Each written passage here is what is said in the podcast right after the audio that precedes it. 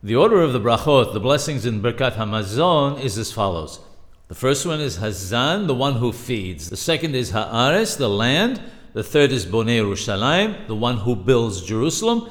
And finally, the fourth one, Hatob v'hametib, who is good and does good for others.